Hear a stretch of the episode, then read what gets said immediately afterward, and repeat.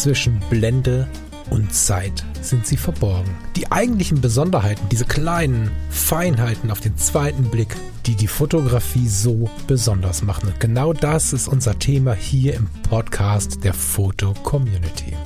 Ich möchte dich einladen, gemeinsam mit uns auf die Reise zu gehen. Auf die Reise durch die spannende Welt der Fotografie. Hallo und herzlich willkommen hier bei Zwischen Blende und Zeit. Grüße dich, lieber Lars. Wunderschönen guten Morgen, lieber Falk. Hallo, Leute. Na ja. Na du, hallo Leute, habe ich schon wieder gesagt, der Frank wird mich wieder abstrafen. Der Frank Fischer sagt immer, Leute, wäre kein schönes Wort für Menschen. Das stimmt, das stimmt. Hallo ihr Lieben. Schön, dass ihr wieder bei uns seid. Hallo. Heute haben wir mal wieder was, was mir immer große Freude macht. Wir sammeln immer so ein bisschen Fragen. Wir, wir fragen, beantworten ganz viele Fragen, natürlich on the run, irgendwie im E-Mail-Fach oder, oder als Anmerkung mhm. oder wo auch immer sie so kommen. Mhm. Manchmal halten wir sie aber auch übrig für den Podcast. Das mache ich bei den anderen Projekten genauso und finde ich irgendwie ganz charmant. So, und heute ist mal wieder Zeit für Q and A. Das ist ja so ein bisschen eine Gruppentherapie, finde ich. Ne? Vorher denkt man, was soll ich da? Und wenn man drin sitzt, merkt man, das ist gar nicht so verkehrt, so die Probleme der anderen Leute mal zu sehen. Mhm. So, deswegen freue ich mich auf eine unterhaltsame und vielleicht auch erkenntnisreiche Sendung. Mal schauen. Ähm, ja, jetzt hast du ja gerade was reingeschrieben, was ich gar nicht verstehe. Ihr merkt, ich komme ins Stocken. Wir haben hier diesen, diesen Live, unseren Live-Redaktionsplan. Der Lars hat gerade was ergänzt. Willst du damit direkt anfangen? Weil das verstehe ich nicht. Was, was meinst du? eins zu einundzwanzig. Das ist äh, die Uhrzeit äh, in meinem Garageband, wann die Sendung läuft. Ach, das ist eine Notiz. Okay. Genau, dass ich weiß, was ich alles wegschneiden muss vorher. Möchtest du die erste Frage vorlesen oder ich? Ich kann das gern machen. Wir haben eine Frage bekommen. Welches Foto hat sich in euch ganz besonders festgebrannt? Vermutlich sind es hunderte und nicht nur eins, aber zählt mal von dem ersten, das euch auf diese Frage hin eingefallen ist. Spannend. Ja, ja mag ich, ich auch, eine, weil der, der, der ja. Ursprung oder der die Essenz, die Besonderheit der Fotografie ist ja genau das, ne? Dass sie uns beim Erinnern hilft und dass vielleicht der eine oder andere epische Moment irgendwie uns äh, so hochpoppt. Das muss nicht immer so der gleiche sein. Ich glaube, das wäre vielleicht eine Woche später bei dir auch ein anderes Bild gewesen und vielleicht nach drei Wochen wieder dasselbe oder so, keine Ahnung. Ja, aber fangen wir an, da bin ich jetzt ganz gespannt. Ich habe extra noch nicht drauf geschaut. Echt nicht? Nee. Ähm, ich ich habe da eine Weile überlegt, äh, so dass das Foto, was sich bei uns ganz besonders festgebrannt hat. Und jetzt habe ich drauf geschaut. Irgendwie kam immer und immer und immer wieder, wenn ich über diese Frage nachgedacht habe, das erste Foto, das erste bekannte Foto der Welt irgendwie in meinem Kopf nach oben. So festgebrannt wahrscheinlich dadurch, dass es, dass es eines der Fotos war, das ich über Jahre hinweg in meinen Online-Fotokursen und Präsenzkursen immer wieder gebracht habe zur Geschichte der Fotografie. Hm. Und irgendwie ist das ja so ein bisschen der Der, der Startpunkt, so, also die, zumindest der visuelle Startpunkt äh, des Hobbys, das wir ja so, so lange und so intensiv betreiben. Mhm. Und es äh, ist in dem Fall halt dieses äh, Foto ähm, von diesem besagten äh, Hinterhof, also das erste Foto der Welt äh, aus dem Jahre achtzehnhundertsechsundzwanzig. Sind jetzt auch schon fast zweihundert Jahre, wenn man jetzt überlegt, noch zwei Jahre fehlen. Dann haben wir achtzehn, dann haben wir zweitausendsechsundzwanzig, ähm, zweihundert Jahre. Und es ist das Foto von dem Joseph Niépce. Ich weiß nicht, ob man das richtig ausspricht, ist ein Franzose. Der hat damals ähm, das erste jetzt noch äh, erhaltene Foto ähm, ja produziert, und zwar auf einer Asphaltplatte. Also er hat eine, eine Platte genommen, hat dort Asphalt draufgepackt und hat das dann acht Stunden lang belichtet, mit Blick auf das aus seinem Arbeitszimmer auf dem Hinterhof. Und er hat dann, also ein analoges Foto, logisch, er hat das Foto dann ähm, im Prinzip mit Lavendelöl und Petroleum ähm, entwickelt, könnte man ja sagen. Also war eine Zinnplatte, da war, war der Asphalt drauf, und ähm, die Stellen, die halt lange belichtet waren, da ist der Asphalt halt schneller ausgehärtet. Und äh, die Stellen, die halt im Dunklen waren, die Schattenbereiche, ist es halt nicht so schnell ausgehärtet. Und mit diesem Lavendel-Petroleum-Gemisch hat er sozusagen diese nicht ausgehärteten Reste entfernt und hat dann ein Positivbild des Hinterhofs erhalten.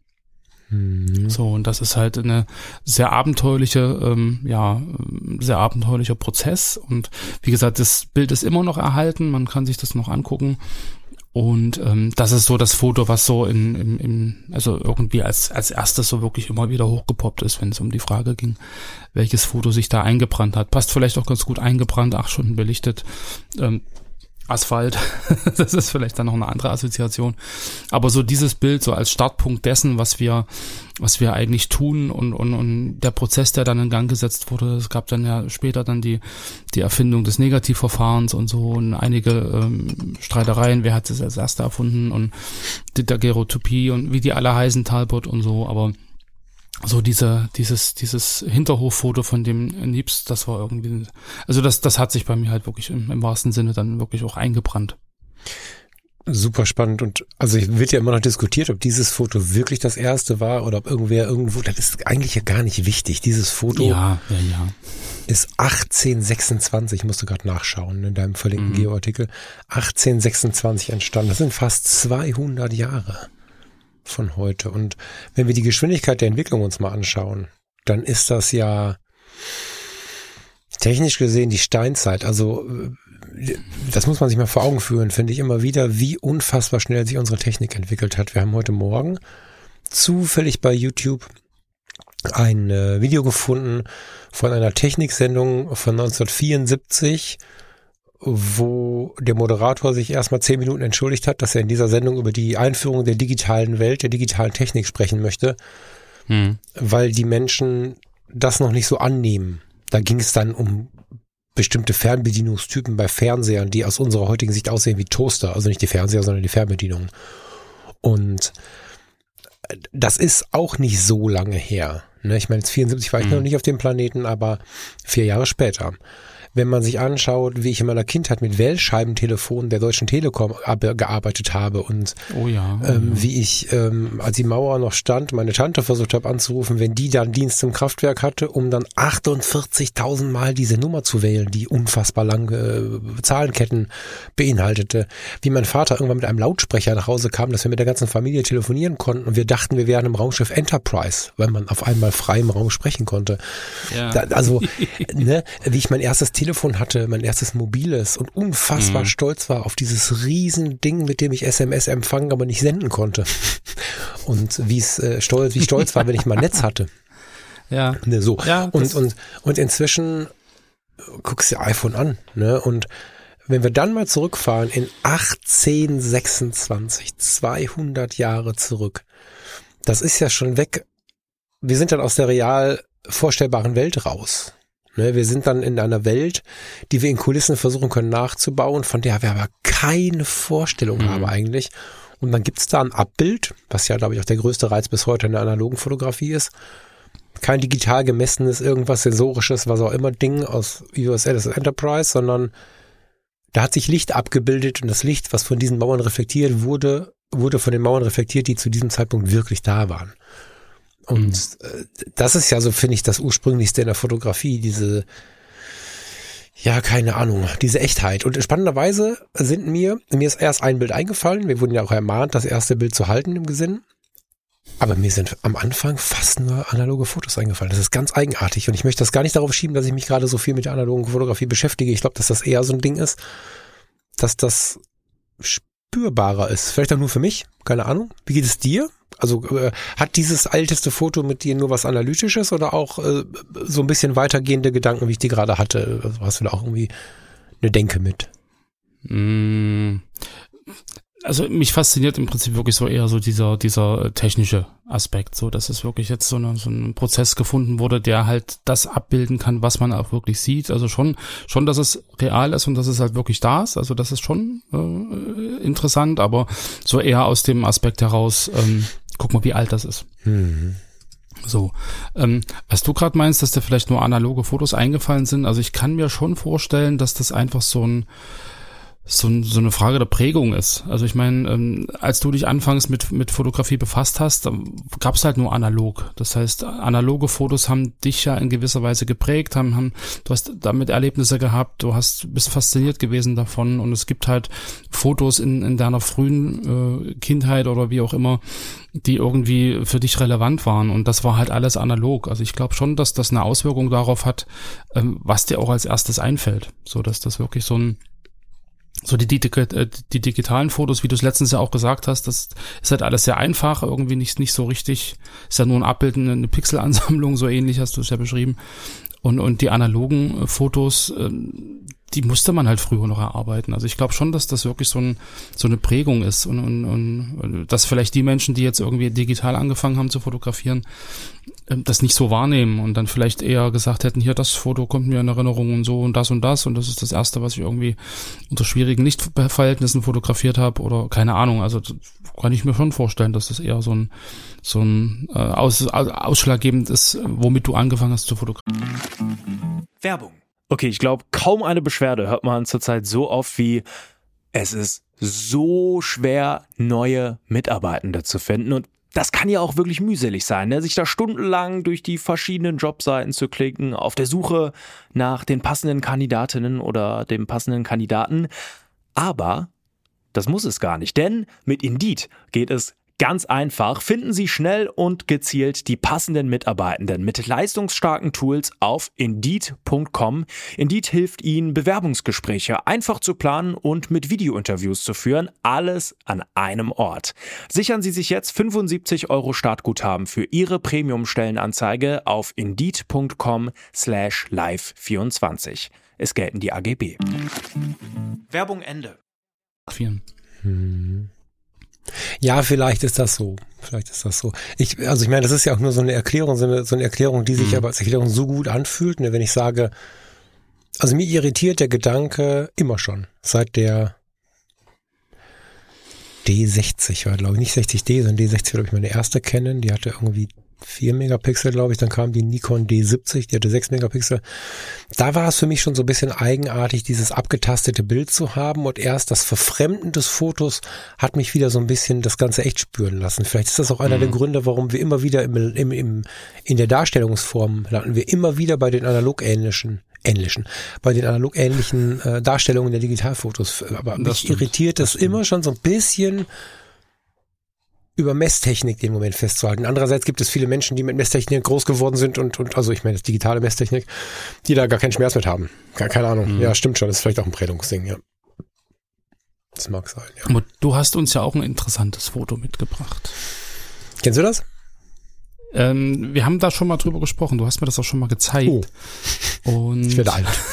Das ist aber dann, also ich meine, das zeigt ja dann wieder, dass es dich irgendwo beschäftigt und dass es immer wieder mal hochpoppt und dass es irgendwie so ein für dich irgendwie sehr, sehr interessantes Bild ist. Ähm, erzähl mal. Liegt aber auch an der Erfahrung dieser Tage, weil ich kürzlich mit einem Kollegen gesprochen habe, mit dem ich wenige Tage nach dem elften September, ich erzähle das gleich, zweitausendeins mhm. ähm, Rettungsdienst gefahren bin. Also ich bin, bin in den direkten Folgen ins Anerkennungsjahr gestiegen und hatte sehr viel mit den Parallelen, die wir in Deutschland erlebt haben, zu tun. Also das Foto ist neun elf entstanden von Thomas Hoepker. Thomas Hoepker möchte ich mir sagen, Thomas Hoepker, ne, glaube ich. Mhm. Ich glaube, es ist die andere Seite des Hudson River, wenn ich das richtig verstehe. Und ähm, da sieht man urlaubende äh, Menschen, äh, in der Freizeit befindliche Menschen, wie auch immer, mit Fahrrad, äh, in Freizeitkleidung, in einem Park, am Rand des Hudson River. Man sieht so, so eine alte Steganlage aus Holz, eine vergammelte, die irgendwie, also eine sehr, sehr schöne, urige Parkanlage scheint es zu sein, mit Blick auf New York City auf der anderen Seite und den riesigen Rauchschwaden, die diese Katastrophe mhm. gerade abgibt. Ich weiß nicht, es sieht sogar fast so aus, als wenn es nach dem Kollaps wäre. Das weiß ich gerade gar nicht genau. Ich habe den Text gerade mal überflogen, aber wahrscheinlich sogar nach dem Kollaps des ersten oder sogar beider Gebäude. Eine, eine katastrophal riesige Rauchfahne und ähm, ja, die beiden, äh, die, die vier sitzen, fünf, fünf, Verzeihung, sitzen da und quatschen und sehen relativ unbeschwert aus. Wahrscheinlich sind sie schon in Sorge, weil diese Rauchfahne schon, wow, ne? Aber mhm. es ist ein Bild, welches zeigt, wie ich finde, wie viele verschiedene Perspektiven wir so auf die Dinge haben. Also wenn wir uns anschauen, weiß ich nicht, es gibt dieses berühmte Foto von diesem Feuerwehrmann, der tiefschwarz irgendwie gerade noch rausgekommen ist, mit mit mit mit mit Asche äh, verschmiertem Gesicht und Klamotten, mm-hmm. der mit angerissener Hose über die Trümmer klettert. Wir haben äh, weinende Menschen, wir haben ganz schreckliche Bilder, die wir uns gar nicht vorstellen wollen von diesem Tag, und es gibt Bilder wie diese, wo Menschen einfach ein paar Kilometer entfernt sitzen, ihre, ihre, ihre, ihre Freizeit, ihren Alltag genießen und dann denken, oh je, was ist denn da hinten passiert? Und das zeigt uns ganz interessant, wie ein paar hundert Meter Abstand, vielleicht ein paar Kilometer Abstand von dort aus, die Sicht auf die Welt schon verändern. So, ne? Und mhm. das sehen wir aktuell in unseren Krisen auch, wie viele verschiedene Facetten wir auf Krieg, auf Katastrophe, auf Unglück haben. Ne? Der eine liegt im Rettungswagen, der andere macht ihm Platz. Also das sind so, so unterschiedliche ähm, Erlebenswelten, die auf wenigen Metern, mit wenigen Metern Abstand manchmal passieren. Und, ähm, so. Und mhm. der elfte September hat mich schon sehr geprägt. Das war der Tag, an dem ich meinen Vater beerdigt habe. Äh, kurz nach der Beerdigung nach Hause gekommen, kamen dann diese, diese Nachrichten. Ich habe sie von Anfang an, ab der ersten Sekunde zufällig mitbekommen und habe live den zweiten Einschlag gesehen, habe die ganze ja. Nacht dann bei, beim engsten Freunden gesessen und, und Fernsehen geschaut und bin danach in Dienst gegangen und habe immer wieder Trittbrettfahrer am, am Hals gehabt. Zum Glück ist nichts passiert, aber ich stand einige Male da und wartete auf den großen Knall mit den Kollegen und Kolleginnen. Und ähm, ja, es ist für mich einfach eine ganz, ganz intensive Zeit. Wir waren neulich mit dem Freundeskreis, mit mit, mit einigen äh, Mitgliedern vom Freundeskreis mal ähm, in, in Wetzlar. Da war eine Ausstellung von Thomas Hoepker, da war dieses Bild dann auch ausgestellt. Das war irgendwie ergreifend, das auch mal so, so hängend zu sehen in der Ausstellung mhm. von ihm. Und äh, das ist tatsächlich so, dass... Ähm, das eins von denen ist, die mir immer wieder in den Sinn kommen. Nicht nur wegen nine eleven, ähm, sondern auch, äh, weil es einfach so, so für Verständnis wirbt, äh, für die verschiedenen Sichtweisen. Ne? Wie, wie betroffen oder nicht betroffen wir sind, teilweise vier Meter voneinander entfernt. Ne? Also das ist ein Ding damals aus der Ausbildung. Ne? Derjenige, der gerade zum Edeka geht und an dem Rettungswagen vorbeigeht, der hat vielleicht gerade Geld bekommen und hat jetzt Bock, sich ein dickes Thunfischsteak zu kaufen und ist vielleicht unbeschwert mit Freude auf den Abend, und der im Rettungswagen hat gerade Sorge zu sterben. Und dazwischen mhm. ist eine Wand, Wohnwagen dick, äh, so, äh, so. Und äh, diese, diese, ja, verschiedenen Weisen, die Welt zu erleben, die zeigt dieses Foto so krass, finde ich. Ähm, ja. ja, also die sehen ja auch so aus, als ob sie sich gar nicht über das da hinten unterhalten, sondern irgendwie rechts einen Schwank aus seiner Jugend erzählt und die alle irgendwie ganz gebannt zuhören. Und sie dreht sich noch so ein bisschen ungläubig rum, ach echt? So, also das, das ist ja schon eine sehr, sehr skurrile Situation. Ich meine, gerade, wir haben das alle erlebt, so diesen elften September. Ich weiß noch ganz genau, wo ich da saß und was ich da gemacht habe, wo ich dann die, genau. die Bilder damals noch auf meinem Rechner gesehen habe. Ähm, da hatte ich so eine T V-Karte drin und ich dachte so, hoch, was ist das denn? Und dann haben die Nachrichten und, und Live-Schaltung und das und jenes. Wir saßen dann den ganzen Tag vorm Rechner und haben da irgendwie völlig unglaublich hingestarrt und, und konnten das gar nicht fassen, was da passiert ist. Ähm, aber es ist schon schon sehr skurril und es ist ja, ähnlich wie du sagst, also so diese, diese unterschiedlichen Erlebniswelten und diese unterschiedlichen Dinge, je nachdem wie weit man weg ist davon oder wie nah man es auch an sich ranlässt, ähm, es ist schon irgendwie sehr, sehr eindrücklich, ja. Wobei wir auch in der Situation diese Gespräche geführt haben, ne? Also wir, wir, ich weiß nicht, ähm, wir haben bis... Ich würde fast sagen, bis Sonnenaufgang bei Kai gesessen. Hm. Wir, wir haben die Beerdigung gemacht, wir sind danach nach Hause, dann habe ich im Radio einen W D R zwei Reporter gehört, der sich aus dem Urlaub meldete mit einer Telefonschalte, dass irgendwas passiert sein muss, weil einer der Türme raucht. Dann sind wir zum Fernsehen bei meiner Mutter noch, haben das angemacht. Meine Mutter ist dann aber abgeholt worden, um diesen Tag irgendwie vom, mit meiner Tante zu verleben, und die waren, haben, mhm. haben so einen Mini-Urlaub gemacht, dann um mal durchzuatmen. Und wir sollten erst zwei Tage später in diesen Urlaub starten und, und so einen ähnlichen Urlaub starten. Und dann saß ich mit meiner Freundin da am Fernseher und, und sah dann diesen zweiten Flieger reinfliegen. Peter Klöppels Kommentar, bis heute unvergessen irgendwie. Und wir haben dann bis in die Nacht da bei, bei Kai dann am Ende in der Wohnung gesessen, bei meinem guten Freund Kai. Und ich weiß, dass wir zwischendurch natürlich auch andere Themen hatten und immer wieder hingeschaut haben. Das kann der Mensch auch nicht und das ist doch gut so. Man mhm, kann nicht zwölf ja. Stunden am Stück betroffen sein. Und auch das ist ein, ein schöner Teil dieses dieses Momentes, also ich, ein schöner Teil dieses Fotos, der halt einfach zeigt, dass wie viele Facetten, wie viele Denkfacetten wir so am Start haben. Also das ist ähm, Erlebensfacetten, ja. Das, aber es wirkt sehr skurril. Mhm. Also das erste Mal, dass ich dieses Foto gesehen habe, wirkt es auf mich auch irgendwie falsch. Finde ich das, ja, so hat sich für mich angefühlt. Ja, man hat so ein komisches Gefühl, so, das, das darf eigentlich nicht sein. Eigentlich genau, wobei das wieder äh, mich auch gelehrt hat. Also ich habe an dem Foto ja. auch, glaube ich, auch viel gelernt, weil ich habe mich dann damit beschäftigt und dann nachher gedacht, wieso habe ich das sofort bewertet? Und das ist ja oft so ein gesellschaftliches mhm. Problem. Mhm. Wenn das nicht sogar einer der Momente war, dass ich auf dieses Foto gestolpert bin oder diesem Foto begegnet bin und mich damit beschäftigt habe, wenn das nicht sogar einer der Momente war, wo ich das erste Mal angefangen habe, über diese stetige Bewertung nachzudenken. Also es ist ja über Jahrzehnte gewachsen, dass wir gesellschaftlich uns irgendwie stark fühlen, wenn wir alles Mögliche bewerten und für alles Mögliche eine, mhm. eine ja, Gedanken und, und so haben. Ne? Und das merken wir auch in der Fotoszene, dass ganz oft sehr starke Meinungen, sehr laut dargestellt, irgendwie als stark wahrgenommen werden. Meistens inzwischen nur noch von demjenigen, der es ausgibt, aber ist es noch da. Und da habe ich inzwischen echt festgestellt, so, nee, also... da direkt erstmal eine Wertung rauszuhauen, ist ganz schön scheiße. Und bin ganz froh drum. Also das Bild hat mir eine ganze Menge beigebracht, glaube ich, im Leben. Wir werden beide Fotos, so das geht, in den Shownotes verlinken. Ja, na, du kannst den bei Fotos und hier so GEMA, wie heißt das denn, Bildrechte und so, du kannst den Artikel, einen der Artikel verwenden, verlinken. Ich habe ähm, genau. Ja, Tagesspiegel immer böse, aber da gibt's einen ganz guten Artikel tatsächlich, der das ganz gut aufräumt. Du kannst mal gucken, was du da so findest. Das Internet ist voller Artikel ja. über diesen Tag und über Thomas Hoepker. Die Schnitte sind ein bisschen anders in der Zeitung, aber am Ende zeigen sie das Wichtigste dabei. Ja. Hm, genau. Genau, passt, äh, gut, passt fast die zweite Frage so ein bisschen, äh, weil du vorhin auch erwähnt hattest, irgendwie Journalist war im Urlaub und die sehen ja auch aus wie wie Urlauber, die sich das im Prinzip dann aus der Ferne angucken. Ähm, Falk, du bist ja gerade im Urlaub, du bist ja gerade in der Karibik.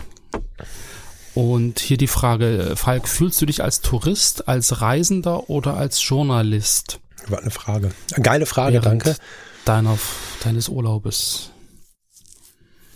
Ich glaube, ich glaube als nichts von dem, aber natürlich auf gar keinen Fall als Journalist. Der, der kleine mhm. Junge in mir, der, hier hängt inzwischen ein Bild von dem Hauptakteur ähm, damals äh, von der Nachtfalke, von, von dieser Serie aus den U S A, die mich irgendwie immer so angemacht hat. Ähm, deswegen bin ich noch lange kein Radiomoderator, nur weil ich ja. irgendwie hier einen Podcast mache. Und ich bin noch lange kein, kein Journalist, nur weil ich jetzt äh, irgendwie äh, im Urlaub fotografiere. Ich mag den Begriff Tourist nicht so sehr, auch wenn er die Realität ab, äh, ab, abbildet, weil Touristen häufig äh, sich, nein, weil in meinem Erleben der Begriff Tourist oft so verwendet wird, als dass man sich die Leute anschaut, die sich wenig mit den Dingen beschäftigen. Das möchte ich nicht sein. Deswegen finde ich Reisender total sympathisch.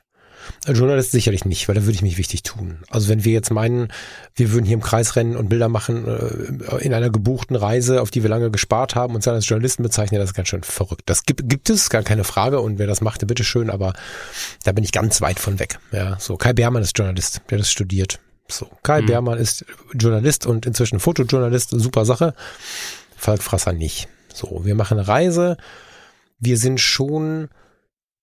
ich für mich gesprochen immer schon, aber auch wir in Kombination, die Menschen, die immer irgendwie ein bisschen näher an der Crew sind oder am Personal im Hotel oder an den Einheimischen.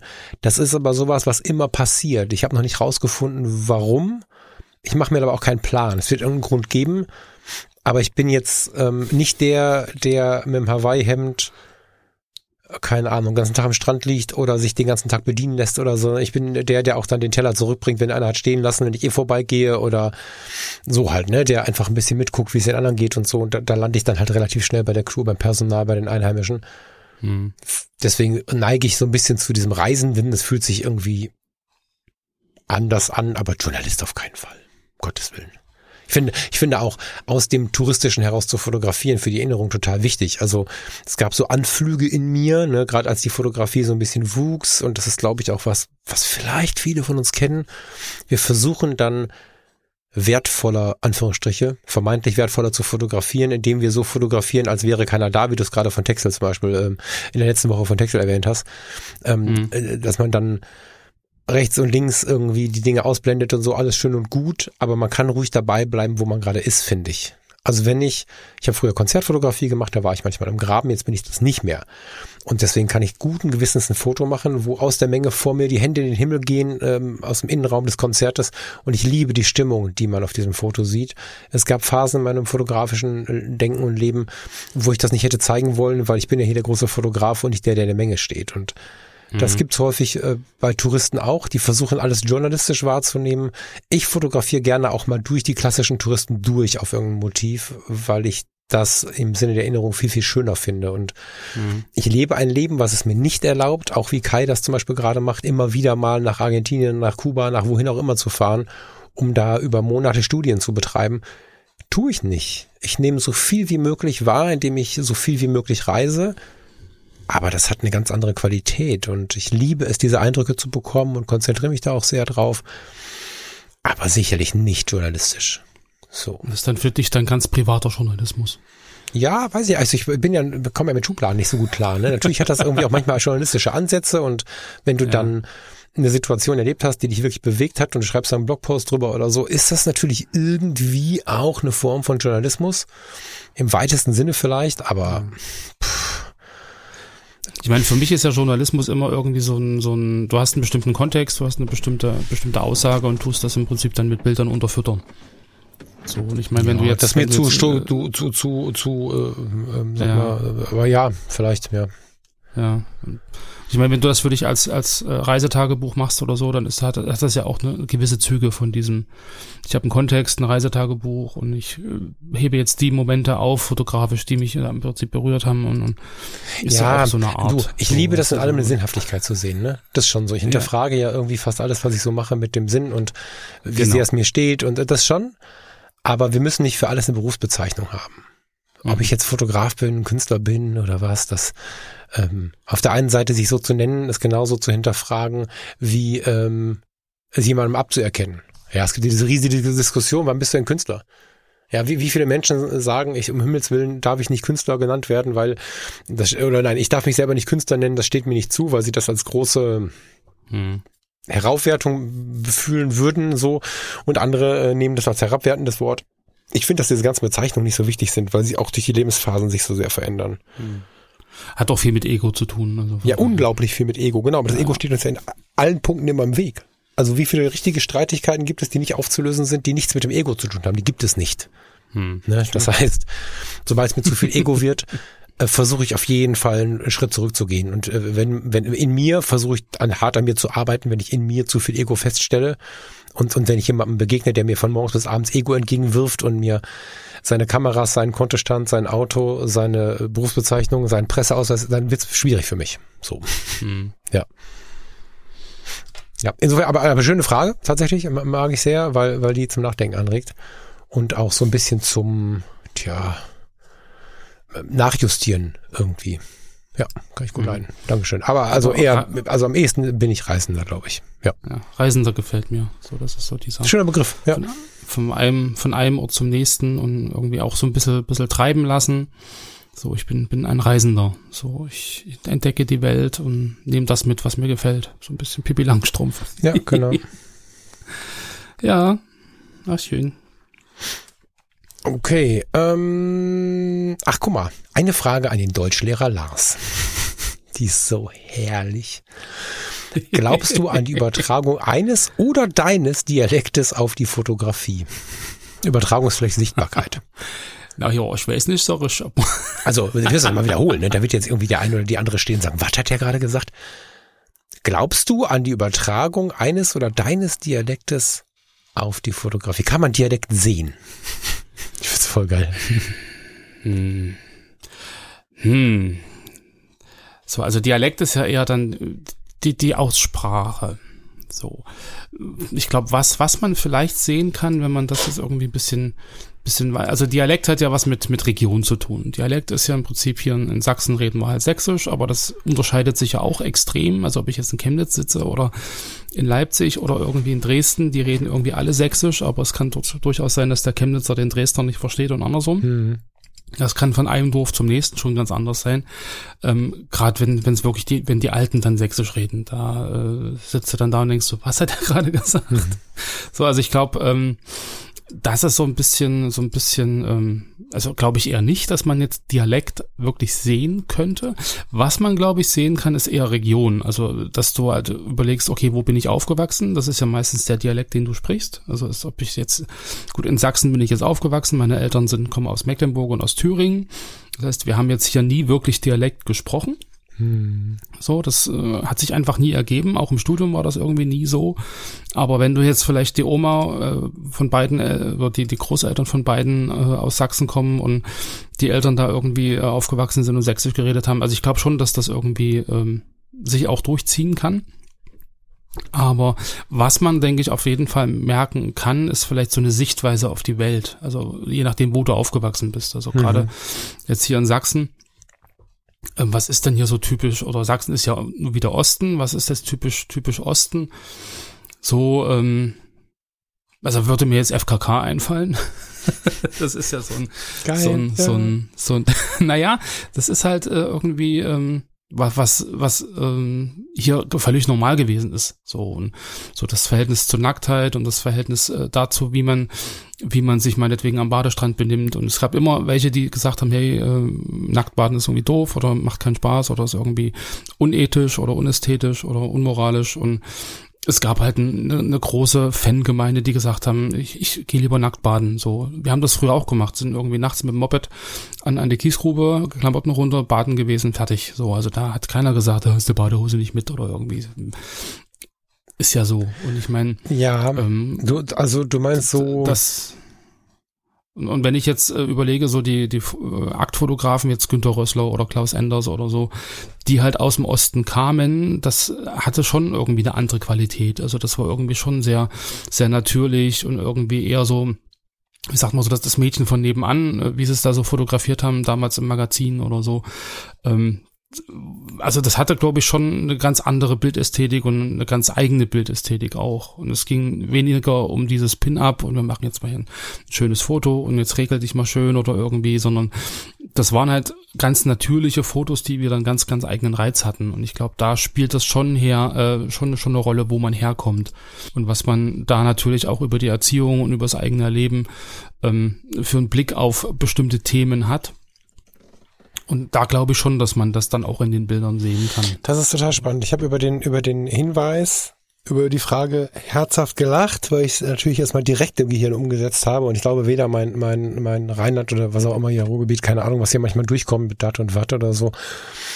Ich glaube nicht, dass man das im Bild sehen kann oder auch dein, dein, dein ansatzweises Wechseln oder so. Aber du hast schon recht. Es gibt natürlich regional, vielleicht auch in den Gedanken mit der, mit der Dialektik verbundene Dinge, wie zum Beispiel F K K. Also wenn ich jetzt mich erinnere, waren da der Müritz, Falk, also ich bin das Gegenteil von Prüde, ne? Es gibt wenig Situationen, in denen ich wirklich die Fassung verliere, die auch natürlich viel krasser sind als diese, aber ich habe halt nicht mit damit gerechnet. Also der Wessi läuft an, an, am, wie hieß denn dieser kleine See noch? Äh, die Feisneck? Ich glaube schon, ne? Am Rande von Waren an der Müritz. Nicht, nicht jetzt hier irgendwie die Müritz oder so, sondern am Rande von Waren. Ich glaube, es war der Feisnecksee oder die Feisneck. Jedenfalls laufe ich da so meiner Wege, späten Sommer, total warm, irgendwie eine Shorts und ein Shirt an, denk mir nichts, hab irgendwie die Knöpfe auf dem Ohr und höre irgendwie ein Lied auf dem, auf dem iPhone und latsche da so lang und dann kommen zwei Mädels vorbei, echt hübsche Mädels, sagen noch nett Hallo, keine Ahnung, gehen mir vorbei, reißen sich die Klamotten vom Leib und springen ins Wasser. Hm. Daher gestanden und dachte, das ist ja jetzt irgendwie skurril so. Und dann habe ich mich aber daran erinnert, wie wir irgendwie zweiundneunzig, dreiundneunzig äh, schon mal ähm, im, im, in der Gegend von Dessau waren. Da gibt's auch so eine kleine Seenlandschaft.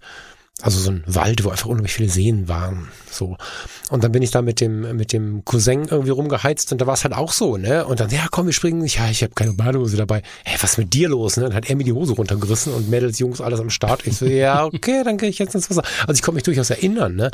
Mhm. Und ich schätze die Normalität dahinter so unglaublich.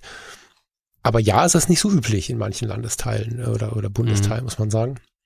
Und das stimmt, ne? Und wenn du das jetzt so erzählst, äh, geh ins Rheinland oder geh noch, noch deutlich ins Ruhrgebiet, da wirst du auch Dinge sehen, die nicht so üblich ist, äh, üblich sind, ne? So, so spielende Kinder und schwimmende Kinder am Kanal, K- Kinder, die von Kanalbrücken springen, äh, überhaupt Kanäle, so in der Ausprägung äh, oder, mhm. oder, oder, oder Liegewiesen an einem Kanal, der zum Schwimmen jetzt eigentlich eher nicht so geeignet ist, wo Menschen wie am Strand äh, entspannen oder so. Also das ist schon irgendwie auch was, was sicherlich schnell mit einer Dialektik irgendwie in Verbindung gerät, wenn man es jetzt anschaut. Spannend. Hm. Dialektik als Ortsangabe also quasi. Sächsisch, Sächsisch kann man nicht, nicht sehen, aber ich glaube, es spielt schon eine Rolle, wo du herkommst. Absolut, ja. ja. Schön umgelenkt und äh, aus dem Humor in was Ernsthaftes genommen, ganz schön. Mag ich. Lars, äh, letzte ja. Frage. Letzte Frage. Es fühlt sich an wie die letzte ja. Frage, ich muss gerade gucken. Letzte Frage. Das war mal nicht so lang heute. Wie bekommt man emotionale Tiefe in ein Porträt? Oder wie machst du das? Oder wie versuchst du das? Jetzt sind wir wieder beim Thema Planung. Planung? Emotionale Tiefe über Planung. Na, jetzt bin ich aber gespannt. Das ist ja schon mal die Frage, was ist emotionale Tiefe? Spürbarkeit. Echtheit. Spürbarkeit. Gänsehaut. Echtheit. Emotionale Wahrnehmung, und zwar nicht von den Tränen von der Zwiebel, sondern emotionale Tiefe hat, glaube ich, viel mit Ehrlichkeit, mit wirklicher Tiefe zu tun, mit wirklichem Gefühl.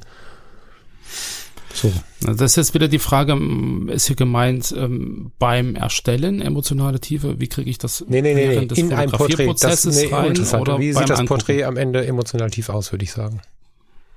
Ja, also es ist ja egal, ob das die Zwiebeltränen sind oder nicht. Dir? Ja, ja, genau. Gib, gib mir ruhig eine Antwort. Wenn dir das egal ist, ist ja gut. Es geht ja, glaube ich, darum, wie wir das sehen. Also wie, was ist dein Weg, ein Porträt, also so verstehe ich das. Wie, wie ist dein Weg, ein Porträt emotional tief wahrnehmbar zu machen? So. Hm. Wie erzeugst du das Bild dazu? Hm, wie kriegt man das hin? Also zum einen, glaube ich, ist es, ist es ähm, also für mich zumindest relevant, ähm, die, die Person auch zu kennen, also zu, zumindest kennengelernt zu haben. Also, wenn ich jetzt überlege, so an, an die Studiofotografie, ähm, da kommt der Kunde rein und sagt, guten Tag, ich hätte gern ein emotionales Porträt. Und dann sagt er, ja, gehen Sie schon mal rüber, ziehen Sie schon mal aus, ich komme gleich. Das ziehen Sie schon ich, mal also aus? Das, naja, Mantel ausziehen und äh, Mütze absetzen und so. Und dann machen wir jetzt mal ein tiefes emotionales Porträt.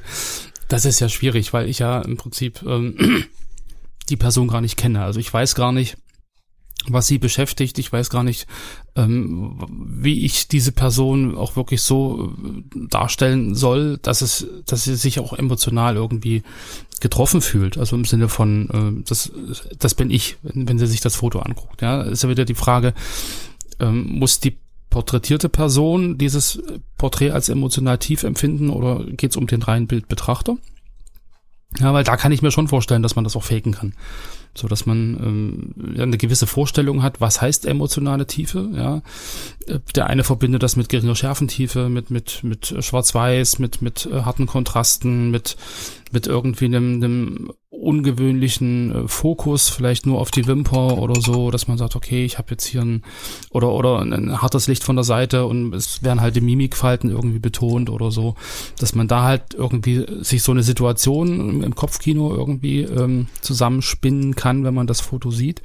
Der andere sagt, ein emotional tiefes Porträt ist für mich ähm, in einer ganz bestimmten emotionalen Situation fotografiert. Also meinetwegen, der Papa hält das erste Mal den Sohn äh, neugeboren im Arm. Und ein Porträt, kein Porträt. Kann auch ein Porträt sein. Nee, nee, die Frage ist nur nach einem Porträt. Also, ähm, also ich nehme das jetzt mal genauso. Also so ein gestelltes. So ein gestelltes. Würde ich so verstehen. Also wenn jetzt ja. keine andere Information da ist, wie in der Fahrschule, wenn keiner was anderes sagt, geht's geradeaus, ähm, würde ich sagen, ein Porträt ist ja. ja erstmal in dem Ursprung ein Mensch, der dich anschaut.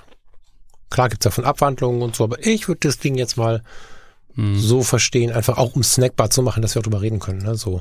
Hm. Du hast Menschen, den triffst du, ob im beruflichen oder privaten Kontext ist dabei wahrscheinlich völlig egal und du möchtest, dass der, dass du möchtest Porträts erstellen mit emotionaler Tiefe. So. Das ist, glaube hm. ich, so. So, so habe ich es verstanden. Das ist gar nicht so einfach zu beantworten. Wirklich nicht? Ich meine, was, was immer eine Rolle spielt, ist, glaube ich, irgendwie ähm, ein Augenkontakt. Also dann, aber dann ist wieder die Frage, was emotionale Tiefe. Naja, ein Augenkontakt, weiß ich gar nicht. Hat ja wenig mit Traurigkeit zu tun, das ist ja eher so ein... Das ist auch nicht wichtig, darum geht's nicht. Emotionale Tiefe kann ja Traurigkeit und großes Glück sein. Hm, ja, ja. Es geht um die Emotion, um, um das, was wir häufig nicht zulassen, ne, so... Aber da kommt wieder das Kennenlernen ins Spiel. Also ich meine, wenn es wirklich um Emotionen geht, die wir nicht zulassen, wie wie soll ich Emotionen bei einer fremden Person, die mich fotografiert, das ist doch nur so aussehen. Zulassen? Also das, also das ist ja, ja, ja aber ne, so. Es geht ja darum, wie wirkt das Porträt emotional tief. Wenn wir uns einer Sache bewusst sein sollten, dann ist es die hinterfragbare Ehrlichkeit von Fotografie.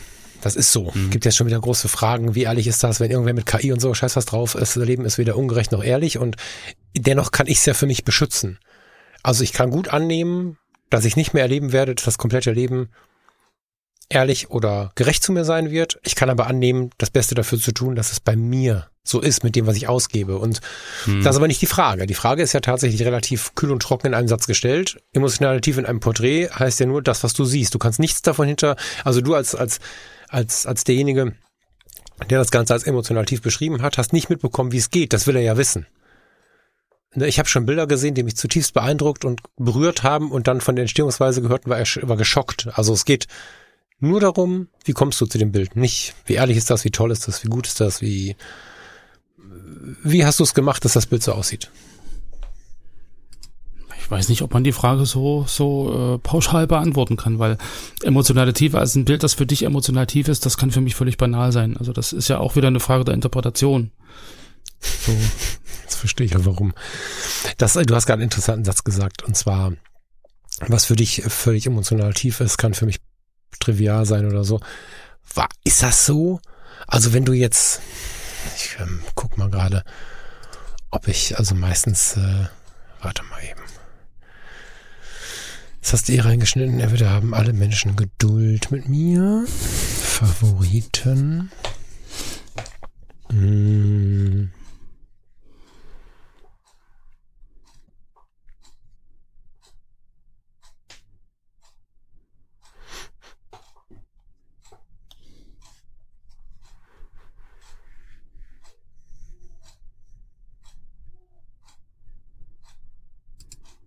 Mit dem Satz emotionale Tiefe im Gepäck ist natürlich tatsächlich, merke ich gerade, gar nicht so einfach. Krass.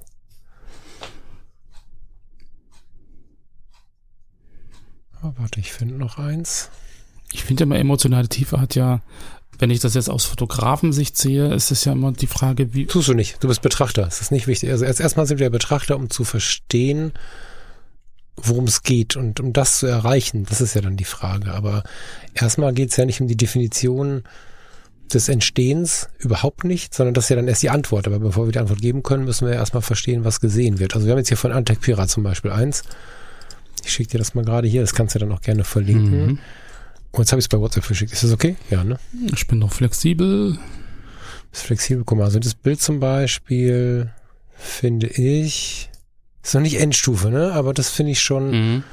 emotional tief als Porträt. Ich habe ja noch ein paar andere. Mhm. Wir lassen mal das jetzt einfach. Ja. Vielleicht auch, weil es ein bisschen streitbar ist und nicht so hundert Prozent mit Tränen und so, sondern einfach ein Porträt ist. Aber wenn wir jetzt dieses Porträt uns anschauen, ähm, empfinde ich schon eine gewisse Tiefe. So, die Frage ist jetzt natürlich... Kannst du näher beschreiben, hat, warum? Das ist ja eine Gefühlsfrage. Wir reden ja von Emotionen und nicht von Erklärbarkeit. Da sind wir beim Thema der letzten Woche. Ich sehe einen Menschen, der mich mit seinen Augen erreicht. Das hätte wahrscheinlich auch als Mann funktioniert. Das ist jetzt nicht sexuell ähm, gelenkt oder so, sondern ich sehe einen Menschen, der in einer verletzlichen Situation, in einer sensitiven Situation, in der dieser Mensch sich anlehnt an, weiß nicht, eine Sofakante oder so, mh, mir tief in die Augen schaut. Mit, ist da ein Schlafanzug? Negligé? Nee, was so. Ist ja egal, Bademantel. Dieser Mensch hat irgendwas an, was aber nicht zu hundert Prozent darauf ähm, ausgelegt ist, gerade äh, gebügelt und besonders schick und besonders hübsch zu sein. Die Haare sind jetzt nicht völlig völliges Chaos, aber auch nicht äh, so gemacht, dass wir gleich äh, zusammen irgendwie auf den Empfang gehen, sondern es ist alles sehr persönlich gerade, so empfinde ich das. Und der Blick geht sehr tief. Und sicherlich ist mir bewusst, dass jemand, der öfter fotografiert wird, diesen Blick abrufen kann, mhm. und dass ein Fotograf dann da drauf drückt, um es dann äh, zu fotografieren, und in dem Fall ja durch eine Scherbe oder was, keine Ahnung, äh, durch irgendeinen Störereffekt dann jetzt das Ganze nochmal intensiviert hat, und Korn und Schwarz-Weiß. Es gibt viele Punkte, und das ist vielleicht auch gemeint, die dieses Bild nochmal mehr in die Emotionalität ziehen. Die Frage ist, wie du an so ein Bild rangehst äh, und wie ich wahrscheinlich auch an so ein Bild rangehe. Also wie mhm. und wie Antek in dem Fall jetzt hier vielleicht an das Bild herangegangen ist. Also wenn Antek das mitbekommt, liebe Grüße, kannst gerne mal einen Satz zu sagen oder schreiben. Aber ja, Vicky guckt hier in dem Bild neunundfünfzig mir sehr tief in die Augen, und ich habe das Gefühl, Vicky emotional wahrnehmen zu können, wenn ich es anschaue. Mhm. So, und ausgehend von diesem Bild, wenn du jetzt so ein Bild erschaffen möchtest, von Vicky gerne, wie machst du das? Ich meine, im Endeffekt hast du es ja schon fast beschrieben. Also ich, ich finde halt immer, emotionale Wirkung ist ja ganz viel davon abhängig, was sehe ich. Und wenn, wenn du jetzt sagst, du findest, dass die Vicky dich halt sehr tief anguckt und dass sie dich irgendwie erreicht und berührt, dann ähm, kann das ja viel damit zusammenhängen, dass sie meinetwegen, sie ist dir sympathisch. Ja, du sagst, es ist irgendwie eine, eine schöne Frau. Wenn das jetzt eine Person wäre, die völlig unsympathisch wäre, weil du irgendwie mit so einem Typ Person schlechte Erfahrungen gemacht hast, wäre die Wirkung wahrscheinlich eine ganz andere. So, wenn du jetzt in deinem Umfeld permanent mit, mit Menschen irgendwie zu tun hast, die so, so traurig auf der Couch liegen, und, und du sagst, boah, das geht mir irgendwie alles gegen Strich und es ist alles so negativ und es ist schon wieder einer, der irgendwie so ein bisschen emotional äh, durchhängt und in den Zeilen hängt, traurig ist. Negativ, aber das, nee, nee, ja, aber traurig ist für mich negativ, ganz wichtig. Ja, aber, aber es ist ja im ja. Prinzip eine Frage, wenn in deinem Umfeld irgendwie alles traurig ist, und und dann siehst du schon wieder so ein Bild und denkst, oh, schon wieder. So, also das ist ja wieder die Frage, was passiert in es deinem ist, Umfeld? Pass auf, aber dann nimm doch von mir aus auch ein anderes Beispiel. Mhm. Aber lass uns doch die Frage beantworten, um Himmels Willen. Das ist gar nicht so einfach. Ich meine, hier hast du, hier aber hast du warum gesagt... Warum windest du dich denn so darum? Weil es, glaube ich, sehr, sehr individuell ist, wie du emotionale Tiefe erreichen kannst. Also hier in dem... Das ist ja die Frage. Es ist doch nicht die Frage, wie... Es geht nicht um den Lehrer, Lars. Es geht nicht darum, den Menschen das zu vermitteln, dass sie es können. Es geht nur darum, wenn du es versuchst, wie du es versuchst. Wenn du jetzt sagst, du kannst keine traurigen Menschen sehen, du willst nur fröhliche Menschen sehen, dann erzählst um Himmels Willen mit einem fröhlichen Menschen, aber lass uns doch den, ja, weißt du, so, du, du versuchst, wenn ich dich nicht schüttle, immer allen alles zu erklären und recht zu machen. Wir müssen nicht für jemanden eine Lösung finden. Das war eine ganz nette Frage. Ich wollte eigentlich auch nur sagen, dass es eigentlich keine, keine Patentlösung geben kann, sondern dass das ja für jeden individuell ist. Das ist auch nicht die Frage, niemand will eine Lösung von dir. Wir wollen nur wissen, wie du es tust. Es geht nicht um Lösungen, macht den Lehrer aus. Niemand hat gesagt, Lars, kredenz uns eine Lösung, wie wir es machen können. Das interessiert gerade niemanden. Wir wollen nur wissen, ja. Also ich sage mal wir, weil ich es jetzt auch wissen will, wie du oder auch ich später ein emotionales Foto gestalten. Punkt. Es geht nicht um eine Lösung. Es geht nur darum, wie du es tust. Du in persona, unabhängig von der Umwelt. Du musst jetzt, ich mach's dir einfacher, deine Frau heute Nachmittag fotografieren und die Frage ist, wie holst du da eine gewisse Tiefe rein? Also ich würde im Prinzip ganz viel ausblenden. Ich würde im Prinzip den Fokus auf die Person selber drauflegen, also mit Offenblende arbeiten. Alles, was was farblich irgendwie äh, extrem ablenken würde, ich habe deine Frau gesagt, ne? Lüdi, ne? Ja. Lüdi. Ja. Würdest du so machen? Okay. Hm. Wieso? Also wenn es um das Porträt an sich geht, was emotional wirken soll, dann finde ich, dass Weil ich Dinge, die im Umfeld äh, irgendwie... Pass auf, ich gebe mal vor und dann und dann dann kannst du, vielleicht korrigierst du es oder bleibst dabei. Das ist ja das Geile bei uns beiden. Ne? Wir sind da ja überhaupt nicht einig, ja, nee. Wenn ich schon höre, dass du irgendeine offene Blende nimmst und so. Ich gehe erstmal duschen. So, dann mache ich uns einen Tee, dann gucke ich, dass unsere Kerzen an sind und irgendwie eine schöne Musik an ist, vielleicht sogar von der Schallplatte. Dann gucke ich, dass wir sonst unsere belastenden Themen so geschafft haben, dass die Bude aufgeräumt ist, dass irgendwie alles soweit cool ist, dass äh, unsere Kaffeemaschine bereit ist, um nachher auch noch einen schönen Latte Macchiato zu trinken mit äh, aus dem, vom Siebträger. Ich gucke, dass wir einen schönen Duft im Raum haben. Ich hole die Kamera, die, die am ehesten so ein bisschen inspirierend wirkt, auch auf sie, weil die Kamera an sich auch hübsch ist, mit der ich aber auch umgehen kann. Ich überlege, was mich inspiriert in diesem Moment, ob ich eine analoge oder eine digitale Kamera nehme. Dann gehe ich ins Gespräch und versuche herauszufinden, auf welcher Ebene wir irgendwie tief kommen, um das zu fotografieren. Und das nicht nur bei meiner Frau, sondern wenn Menschen mich auf diesem Weg mit diesem Gedanken ansprechen, auch mit Menschen, mit denen ich dann fotografieren gehe. Ich habe neulich, ich glaube sogar in der F C, die Frage gestellt, ob es weird ist, vor einem Fotoshooting Kaffee trinken zu gehen. Und ich war total geschockt, weil es ist weird, das nicht zu tun in meiner Welt. Also ich möchte nicht... um Himmels Willen nie erleben, dass ich für solche Belange, vielleicht für ein Foto für Langnese als Firma, aber ich möchte nicht erleben, dass ich irgendwen buche, um ihn zu treffen, um ihn zu fotografieren und wieder zu gehen. Das ist für mich die absolute Horrorvorstellung und nicht genau. meine Vorstellung von Fotografie. Genau, aber das meinte ich ja vorhin mit Kennenlernen. Genau, ja, ja, genau. genau. Und äh, dieses ganze Emotionale drumherum, es geht nicht darum, dass ich jetzt mit fremden Menschen denen plötzlich eine Kerze hinhalte und denen ein Gedicht aufsage, um Gottes Willen nicht falsch verstehen. Aber ich versuche... den Menschen wahrzunehmen und zu wissen oder herauszufinden, wie wir eine Seite zeigen können, die ihr vielleicht mit dem Hey, guck mal, iPhone-Selfie nicht unbedingt zeigen würde. Und wenn ich an meine Frau gehe, ich bin extra schon in emotionale Nähe gegangen, gerade indem ich Lüdi mit reingenommen habe in das Game, mhm. dann überlege ich nicht über Blende, Zeit und Störer, sondern dann will ich erstmal die Situation haben, dass sie spürbar ist. So, ich weiß, dass es auch anders geht. Für mich persönlich ist die absolute Horrorvorstellung, Emotionalität oder eine gewisse Art und Weise vorzugaukeln. Das hat mich bei den zwei, drei Versuchen über Models zu gehen, die häufig fotografiert werden, total geschockt, dass ein fremder Mensch vor mir steht, der auch sympathisch war. Das war nett und wir haben mal schnell einen Kaffee gemacht und keine Ahnung, alles sympathisch. Und plötzlich so klick und dann krieg ich einen Blick so wow, wow, wow. Ach so, ist der nicht gut, warte. Zuck. Und dann kam ein anderer Blick und ich denke so, ey, Moment, stopp, sowas möchte ich nicht fotografieren. Das sieht super geil aus. Aber das ist nicht das, was wir wollen, das bist ja nicht du. Ja, aber die anderen haben das äh, gemocht. Mhm. Ja, genau. Äh, dann ja, lass uns weiter. Die, Kaffee die Situation, trinken, die du gerade beschrieben so. hast, die setze ich ja voraus. Also ich, also das, was du gerade beschrieben hast, klingt ja für mich, du möchtest dann morgen gern emotionale Porträts von Farina machen und dann tust du den ganzen Tag so planen und, und so machen, dass du Kaffeemaschine und das und jenes, dass, dass du sie den ja ganzen Tag dahin, in zehn Minuten. dahin führst, dass das im Prinzip auch eine, eine Situation ist, in der du fotografieren kannst. Also das klang jetzt gerade nach einem nee. sehr gestellten nee. Szenario, wo du sagst, ich möchte nicht, dann emotionale Fotos machen und jetzt müssen wir die Kaffeemaschine, die Bude aufräumen, ich muss mich irgendwie mit dir unterhalten, ich muss ja einen Kaffee kochen und dann die Kamera griffbereit haben und dann kann ich ein emotionales Porträt machen. Das ist doch nicht gestellt, das ist das Leben. Wenn ich mit der das Leben ist für mich, gucke ich das. Wir leben in unserer Wohnung, der Kleine macht irgendwelchen Quatsch und ich sehe einen sehr emotionalen Moment und will dann das Foto machen.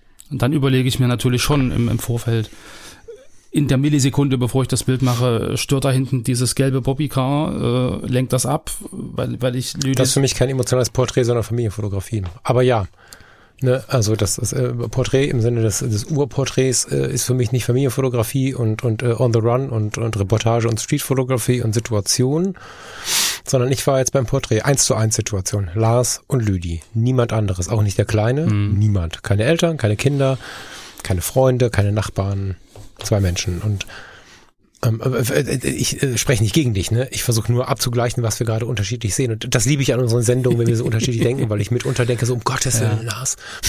Ich finde es so schön, dass wir drum nicht böse sind, weil wir da wirklich hart unterschiedlich sind und ja, das äh, kenne ich schon von Thomas Jones und so, ja. Aber du bist da echt ein, ein ganz interessantes Exemplar und du wirst sagen, ich bin ein interessantes Exemplar und viele Leute kommen immer wieder zu dir oder zu mir und sagen, ey, der Typ ja. hat sie nicht mehr alle und das finde ich super sympathisch. Ich finde, so weit ähm, auseinander ja, also, sind wir aber gar nicht. Ich meine, wenn du Nein, emotional haben wir die gleiche ja, ja, Basis ja, ja, und auch, ja, ja. das ist so. Ja, ja, nein, sonst würden wir uns auch privat nicht so gut verstehen, das ist gar nicht die Frage. Ne? Wir ja. stehen eigentlich super nah beieinander, haben aber hier und da einfach eine andere Lebenswelt. Mhm, und, und das spielt ja auch so ein bisschen oder spiegelt ja auch so ein bisschen das wider, was wir vielleicht in der Fotocommunity oder in der ganzen fotografischen Szene erleben.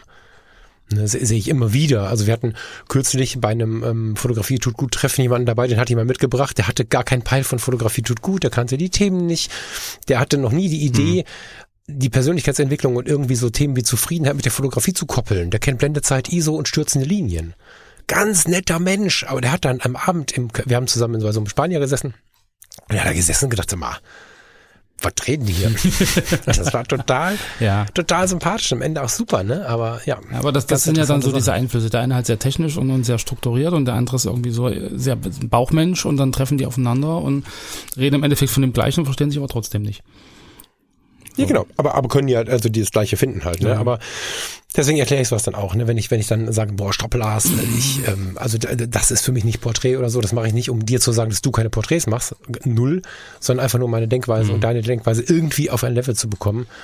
Und ja, also Fazit ist wahrscheinlich ähm, ganz unterschiedliches Herangehen, was aber auch dann beim Betrachten ja, so ein bisschen bedacht werden muss leider. Ne? Also ich würde mir ja wünschen, dass wir alle gleich denken, weil dann würden wir alle die gleiche Sprache sprechen. Und umso intensiver langweilig. Ist es ja manchmal, mhm. wenn man Menschen trifft, die diese Sprache sprechen. Und obwohl auf die vielen verschiedenen Projekte wirklich sehr, sehr viele ähm, Zuhörerinnen und Zuhörer am Start sind, ist es selten so ein richtiges High-Five. Deswegen freue ich mich dann auch, wenn meine Mail oder äh, was auch immer für, ein, für eine Nachricht irgendwo kommt, mhm. die dann sehr, sehr nah dran ist, weil wir einfach so individuell sind. Und das ist nicht nur bei mir auf der Arbeit so, sondern auch in der Fotografie.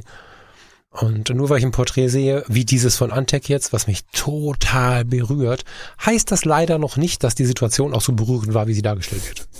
So. Genau. Das glaube ich so das Ding. Ne? Und ich habe mich schon dabei erwischt zu überlegen, gerade in den ersten Jahren, als mich Porträt angefixt hat, dann, ob ich das mit den Zwiebeln mal versuchen soll.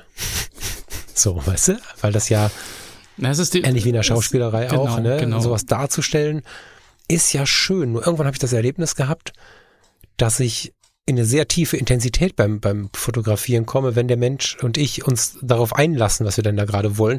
Aber das ist auch eine Nähe, die nicht jeder zulassen kann. Das müssen auch beide ich mein, wollen, genau. Weird irgendwie, genau. Bleib angezogen, ne? Also so, aber, aber emotional ist es schon auch eine krasse Nummer. Und wenn du jetzt jemanden buchen würdest dafür, der oder die würde dich angucken und sagen, was ist denn mit dir hier? Ich muss ein bisschen gucken, ich gucke hier, ich gucke da, Posing und so und dann gehe ich wieder. So. Mhm. Und so entstehen in meiner Welt die Fotos halt nicht. So, das... Ähm, Also ich, ich, du, du hast jetzt gerade ja ehrlicherweise gesagt, ja, ich habe hier den Kleinen, ich habe dies und das, wie soll ich das machen, was du da redest? Und ich denke mir, naja, das ist aber die Grundsituation, die ich für jeden, also ich war heute Morgen fünf Minuten zu spät bei dir, weil ich mit Farina noch frühstücken wollte und auch da waren Kerzenmusik und so ein Kram total wichtig. Ne? Das ist halt so, erlebt das jeder anders. Mhm.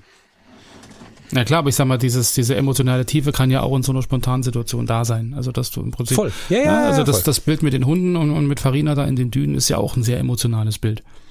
So, da siehst du zwar ihr Gesicht nicht, aber das ist ja trotzdem spontan entstanden und genauso kann ich ja auch Lüdi im Prinzip in dem Moment sehen, wo ich denke, boah, das ist jetzt so emotional, wenn sie sich irgendwie freut oder wenn sie irgendwie, ähm, keine Ahnung, ein, ein, ein Video guckt und dann die Tränen laufen, weil sie es, weil sie es so berührt und dann kann ich ja trotzdem ein Porträt machen von ihr, auch wenn der Kleine irgendwo rumhopst, aber dann nehme ich halt eine lange Brennweite und, und erwische den Moment trotzdem. Ja, und dann ist es aber für mich ein emotionales Porträt. Sie wird sagen, boah, mach das weg, ich heule, ja. Das ist, ja, also das ist ja wieder die Frage, für wen mache ich es? Mache ich es für mich? Mache ich es für den anderen? Ähm, wer sieht das? Sieht das der Betrachter als emotional an oder nicht? Also ich, darum meine ich das. So eine ganz äh, allgemeine Antwort auf diese Frage gibt's, glaube ich, nicht. So, und ich meine, selbst mit mit Schärfentiefe mhm. und, und, und Umfeld ausblenden, um den Fokus wirklich auf die Person zu lenken, so ähnlich hat's ja auch das Beispielbild die neunundfünfzig äh, gemacht, was du ge- zeigst. Da ist ja auch im Prinzip der Störer, der vielleicht Sachen ausblendet, die vielleicht in dem Moment nicht mehr so emotional sind, weil da irgendwie noch eine Mickey-Maus-Figur irgendwo rumsteht und denkst so, hey, was ist das denn? So, also das sind ja so Dinge, ähm, schwarz-weiß, mhm. ja, lass sie mal eine, eine komische Farbkombination haben. Das Kissen ist irgendwie lila, blassblau und das Oberteil ist quietschegelb. Und dann hast du irgendwie noch eine Farbe, die nie, überhaupt nicht reinpasst und schon ist die Emotionalität wieder weg. So, also das sind so Dinge, klar, die könnte man jetzt allgemein benennen, dass man sagt, okay, Umfeld ausblenden, in Schwarz-Weiß gehen, Augenkontakt halten, in Störer reinbringen mhm. oder so, aber das passt ja auch nicht immer und das kann, geht auch nicht überall, also von daher sehr, sehr individuelle Geschichte. Hm. Sehr spannend. Ja. Mag ich. Ja. Lieber Lars, ja. äh, eine Diskutier, wie nennt man das? Hm. Diskussionsfreudige Sendung. Ich äh, liebe das. Ja. Das müssen wir mehr persönlich machen. Ja. Wir machen das immer noch mehr am Mikrofon. Das ist, ähm Lieber Lars, ich würde sagen, wir lassen mal jetzt die Hörerinnen und Hörer da den Rest äh, ausfechten und äh, sind ganz, ganz gespannt. Ich bin ganz, ganz gespannt auf die Kommentare, genau. ähm, wie sehr äh, denn da Hitzigkeit aufkommt oder auch nicht. Ähm, streitet euch nicht, bitte. Wir tun es auch nicht. Und ja, wenn ihr emotionale Fotos habt, oder noch besser. Zeigt sie ihr, uns, jawohl. Ja, genau, genau. Wenn ihr Fotos habt, die uns, die euch emotional bewegen, und damit meine ich gar nicht die Frage eins, die ist auch spannend, ne? So mm. unser, unser Foto in nine eleven und, und, und das erste Foto. Aber gerade so beim Porträtthema wäre ich ganz, ganz neugierig, was sich für euch emotional anfühlt. Gerne mal links reinhämmern in genau. die Kommentare. Jawohl, macht das gern.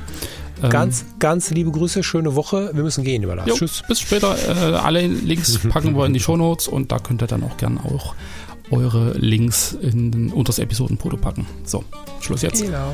Schöne Woche. Schöne Zeit. Bis Sonntag. Ciao, ciao. Tschüss. Tschüss.